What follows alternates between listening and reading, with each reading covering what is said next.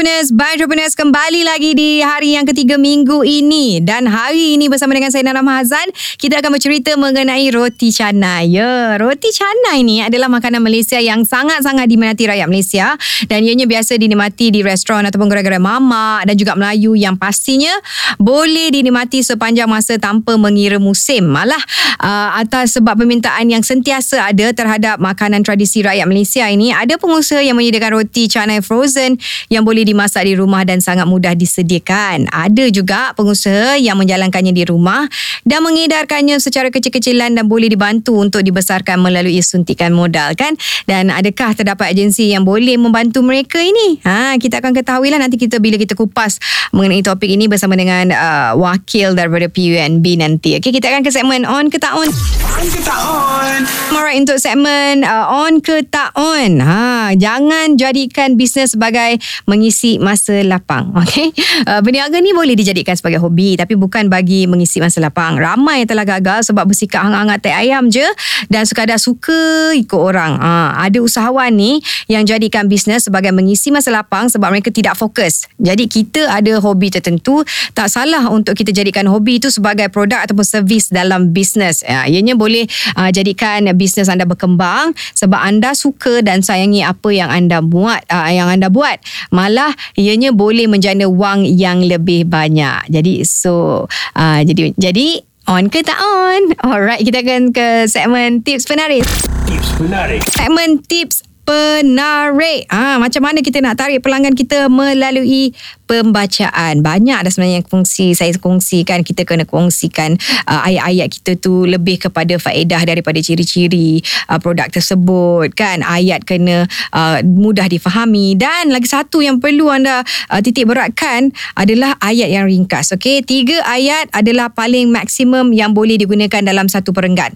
Okey, dalam satu ayat pula tidak boleh melebihi 25 patah perkataan lebih kurang dan minimumkan ayat selagi boleh supaya pelanggan tidak bosan untuk membaca baca. Dan bahan bacaan di laman web tidak sama seperti surat khabar uh, tak sama macam buku ataupun majalah. Dan ayat ringkas boleh uh, pembaca terus memberi tumpuan uh, sepenuhnya tanpa beralih ke laman sesawang yang lain. Itulah sebabnya penggunaan ayat yang ringkas itu sangat-sangat penting untuk kita menarik pelanggan kita dari segi pembacaan. Okey kita akan ke segmen tolong makeover Nana, tolong makeover. Business makeover di EFM for entrepreneurs, by entrepreneurs. Alright, di segmen tolong makeover. Okay, roti canai frozen kini menjadi satu pilihan orang ramai yang ingin cepat, yang mudah disediakan di rumah dan tak mau nak keluar lah, tak nak pergi ke restoran kan. Ada sebenarnya pengusaha yang mengusahakan roti canai frozen ni dari rumah dan ada yang mempunyai bengkel kecil diedarkan di restoran, kedai runcit dan pasar raya. Malah ada juga yang mengusahakannya secara tradisional kerana tidak mempunyai modal yang besar untuk membeli peralatan teknologi uh, tinggi seperti mesin bancuhan tepung dan sebagainya. Ah uh, inilah sebenarnya kita nak fokuskan kepada bisnes-bisnes kecil yang mikro ini yang melakukan perniagaan ini yang mana uh, macam mana sebenarnya kita boleh bantu mereka ini dan kejap lagi uh, kita akan kongsikan lagi persoalan lain yang mungkin bermain di fikiran anda. Okey, bila kita bercerita mengenai satu bisnes ni yang memang ada permintaannya dari dulu kini dan selamanya mengenai pengusaha roti canai ni dan uh, pihak PUMB sendiri adalah uh, merupakan satu agensi kerajaan yang mungkin boleh membantu usahawan-usahawan yang menjalankan bisnes menyediakan roti canai frozen ni dan apakah bentuk bantuan yang mereka sediakan untuk membantu. Ha, dan kejap lagi kita akan bersama dengan wakil PUMB untuk mendapatkan nasihat untuk usahawan kita ini yang mempunyai persoalan. Ha, lah persoalan yang akan saya tolong tanyakan untuk cuba. Try. Test share business makeover di EFM for entrepreneurs by entrepreneur. Terima kasih bersama kami di segmen cuba try test share. Sekali lagi kita nak ucapkan selamat datang kepada Encik Karul Ashraf Yusof eksekutif kanan unit pemasaran dan pembangunan usahawan pembangunan usahawan nasional berhad PUNB again today segak bergaya Ah, hari ni dia pakai baju lain sikit pada semalam. Semalam baju hijau, hari ni baju biru. Ya. Yeah. Ah, segak betul. Okey. Hari ni kita nak bercerita mengenai usahawan-usahawan kecil ah, seperti pengusaha dan juga pembuat roti canai frozen ni. Ah, semua orang suka makan roti canai. Ah, senang kalau ada kat rumah nak nak makan, kita cempakkan je dalam kuali, settle kan. Okey, yeah, mungkin ah, ah, Encik Khairul Ashraf boleh ah, terangkan secara ringkas peranan PUNB ah, dalam membantu usahawan-usahawan mikro dan juga kecil di Malaysia. Okey, untuk uh, kali ini punya episod, uh, terima kasih untuk uh-huh. jumpa PMB. Uh-huh. Jadi untuk peranan kami di PMB, uh, selain pada kita membantu untuk berkembangkan perniagaan usahawan uh, bumi putera kita di uh-huh. Malaysia ni. Uh, Okey, jadi kita ada sediakan pelbagai orang kata bantuan lah. Uh-huh. Eh, uh, antaranya seperti saya kongsi minggu lepas tu, di mana kita ada bantuan untuk dia orang nak dapatkan premis, eh ataupun hmm. bantuan latihan untuk dia nak uh, untuk tingkatkan dia ilmu pengetahuan dia dan bidang perniagaan dia. Hmm. Jadi secara ringkasnya kita memang uh, membiayai untuk industri percitan, hmm. pengedaran, pemborongan PKS dan uh, yang terkini uh, yang sektor kreatif ada uh-huh. dan ada satu sektor yang terbaru yang kita apa biaya itu sektor kreatif Siapa, kreatif tu macam mana? Ah, kreatif tu contoh dia yang kita yang kita biayai tu contoh dia craft tangan, ah. cerah hati, hmm. lukisan, seni halus, animasi, oh, hiasan wow. dalaman, uh, seni fashion. Jadi yang luar lingkup tu orang kata patuh syariah lah. Mm-hmm. Uh, jadi konsep kreatif ni di luas. Tapi mm-hmm. yang yang kita yang kita tengok tu yang patuh syariah je. Yes, banyak sebenarnya kalau nak tengok uh, sektor-sektor ataupun jenis-jenis bisnes yang cover yang boleh memohon bersama dengan PMB sebenarnya. Hmm. Uh, nak bantu mereka kalau dia kata saya sebenarnya tak nak banyak sangat ni. Saya nak nak beli mesin je ni. oh. Ataupun nak buat modal pusingan saja. Ada tak uh, syarat-syarat yang perlu mereka patuhi?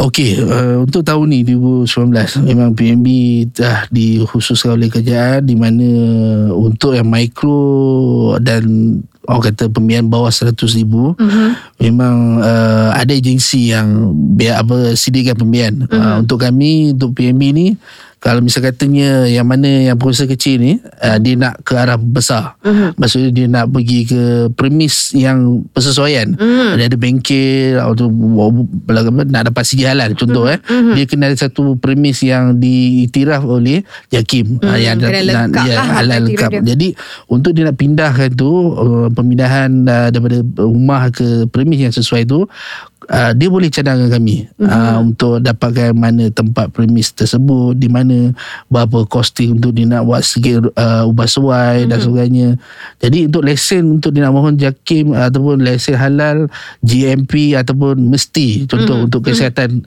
uh, Malaysia uh, jadi yang kos-kos tu dia boleh cadangkan dalam rancangan perniagaan ni ya betul uh-huh. Uh, jadi uh, tak ada masalah lah sebenarnya kalau kita kata mungkin kita nak uh, minta katanya sikit tapi sebenarnya pihak PMB pun boleh cadangkan juga. Uh, sebenarnya bisnesnya ada potensi. Yeah, mungkin uh, Encik boleh uh, minta banyak ni untuk buat premis yang lebih besar dan sebagainya. Okey yeah. nilai uh, pinjaman uh, minimum dan juga maksimum.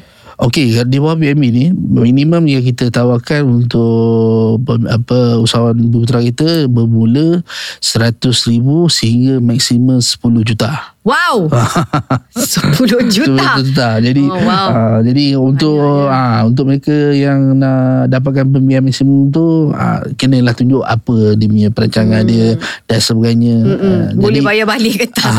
Uh, itu itu boleh penting lah. uh, kalau untuk uh, pembiayaan 100 ribu sehingga 10 tahun tu memang kita akan uh, tengok, tengok pada cadangan tu uh-huh. berapa yang dia boleh mohon dan berapa bayaran balik dia tu. Uh-huh. Hmm. Ha, jadi secara kasar dia kalau tak silap saya dalam seribu lebih. Hmm. Ha, tapi kalau untuk nak tahu lagi lanjut, hmm. ha, boleh masuk ke portal PNB. Hmm. Kita ada kalkulator pembiayaan kat situ. Ah, ha, dari data jumlah berapa yang nak dicadangkan untuk mohon hmm. dan situ ada berapa tahun yang nak dimohon. Hmm. Ha, situ dia akan buat kiraan secara kasar lah uh, berapa yang uh, bayaran semula yang bulanan dia kena bayar. Mm-hmm. Installment uh, berapa katnya ya, kan. Betul. Jadi kalau ada calculator dekat uh, portal tu senang lah sikit. Ya, dia boleh roughly oh agak-agak okey. Kita aku memang ada lebih uh, 2000 mungkin sebulan ah uh, dah boleh dah bayar untuk 100,000 punya pinjaman. Okey. Mm. Dan bila kita cerita mengenai penguasa uh, makanan frozen roti canai frozen ni lah kan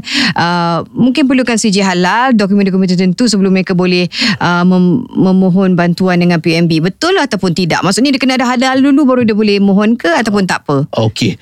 Uh, untuk kami di PNB seperti saya kongsikan sebelum mm. ni syarat dia bersilah mendaftar mm-hmm. uh, itu di bawah SSM dan mm-hmm. satu lagi uh, operasi tu kurangnya kena ada 18 bulan ke atas mm-hmm. dia punya operasi dia mm-hmm. dan uh, dia kena ada rekod perniagaan tersebut mm-hmm. untuk siji halal dan sebagainya itu adalah orang kata pelengkap lah bagi mm-hmm. industri dia jadi seperti saya kongsi sebelum ni dia mm-hmm. cakap kalau dia tak ada siji halal dia nak, dia nak mohon yes mm-hmm. nak mohon kami untuk dia nak dapatkan halal GMP ataupun mesti, mesti mm-hmm. uh, iaitu kos-kos tu dia boleh cadang ke dalam kertas kerja tu uh, uh, jadi maksudnya tidak wajib kena ada halal baru uh, boleh minta mohon uh, sebenarnya sebab halal tu pun kita boleh mohon dengan PMB untuk uh, biaya untuk itu ya, ah sebenarnya hmm. okey dan kejap lagi nak tahu juga apa katnya jenis bantuan lain daripada pihak PMB sediakan selain daripada kewangan hmm. ah okey uh, selain daripada kewangan yang kita sediakan uh, seperti saya kongsikan sebelum ni uh-huh. kita ada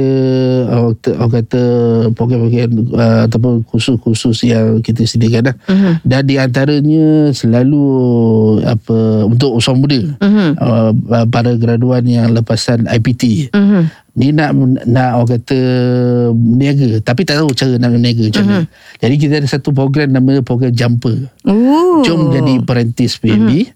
Ha, di mana program tu kita sasarkan pada mereka yang lepasan IPT memang minat nak jadikan kerjaya ni sebagai apa kusuanan sebagai kerjaya pilihan dia. Uh-huh. Ya di mana kita akan berikan dia program latihan uh-huh. selama tempoh 8 bulan uh-huh. di mana kita ada sediakan allowance bulanan untuk dia punya sara hidup tapi itu ada bonusnya dan yang paling penting adalah dia dapat peluang mengikuti bersama mentor kami uh-huh. iaitu mentor dia adalah mentor yang di bawah uh, PMB ataupun orang luar yang bekerjasama mm-hmm. kami dia akan tahulah uh, mana nak uruskan satu perniagaan mm-hmm. dan ada modul-modul yang ataupun uh, di modul uh, yang perlu dia lalui mm-hmm. uh, dan lebih penting dia dapat peluang lah mm-hmm. dan tengok oh berniaga ni senang tak senang mm-hmm. mudah tak mudah tapi uh, bagus juga kan sebab kita ada program jumper macam ni yeah. sebab apa tahu sebab kalau kadang-kadang kita tak tahu bisnes Zero lah kan yeah, Tak betul. tahu apa Bila kita tengok mentor kita buat Roughly kita tahu Oh macam gini sebenarnya yeah. Oh kalau aku buat bisnes ini hmm. Mentor pun kata ah, Begini jalannya Tu yeah. lebih Lebih tersusun lah yeah. Perjalanan perniagaan nanti Kalau yeah. dia nak buat uh, Perniagaan sendiri hmm. uh, Jadi program jumper ni Boleh di di apply Anytime lah ke Ada masa-masa okay. tertentu saja uh, Untuk program jumper Biasanya Untuk tahun ni Kita dah Tak ada, uh, tak ada pengamilan lah Biasalah uh-huh. uh-huh. uh, Tapi untuk tahu uh, Pengamilan kita buka Sepanjang tahun uh-huh. uh, Maksud dia Uh, mereka boleh masuk ke uh, website PNB eh, dan uh, boleh buat turun orang tersebut dan hantar ke sekretariat yang menjaga program tersebut uh-huh. dan untuk tahun depan kalau misal katanya ada pem, uh, pem, apa pengambilan uh-huh. uh, dia akan dipanggil untuk uh, right. terbuka uh-huh. uh, ataupun okay macam biasalah mm-hmm. uh, like kat media sosial kita mm-hmm. uh, kat situ kita akan maklum semasa ke semasa mm-hmm. bila temp- more info dekat social media lagi senang kan yeah. okey dan kejap lagi kita nak nak tahu jugalah Encik Karul Ashraf mungkin boleh bagi pencerahan uh, mengenai uh, kalau kata dia tak boleh buat pinjaman kalau dah dapat pinjaman ada kat uh, pantauan yang dilakukan usahawan ni dia dah buat kertas kerja semua dah cantik dah tahu dah duit ni nak beli mesin berapa ibu uh, nak buka premis berapa ibu dan sebagainya tapi kadang-kadang kalau tak ada orang monitor tak ada pemantauan yang dilakukan kadang-kadang dia macam eh Ah, buat benda lain dululah. Aha. Ataupun duit yang diberi ataupun pembiayaan daripada PMB tu dibayar terus kepada supplier dan sebagainya. Okey, uh, untuk uh, bantuan eh, saya bantuan uh, sampai kita dia orang kata ADN dia tak nak bayar. Uh-huh. Apa yang kita buat? Uh-huh. Uh, Okey.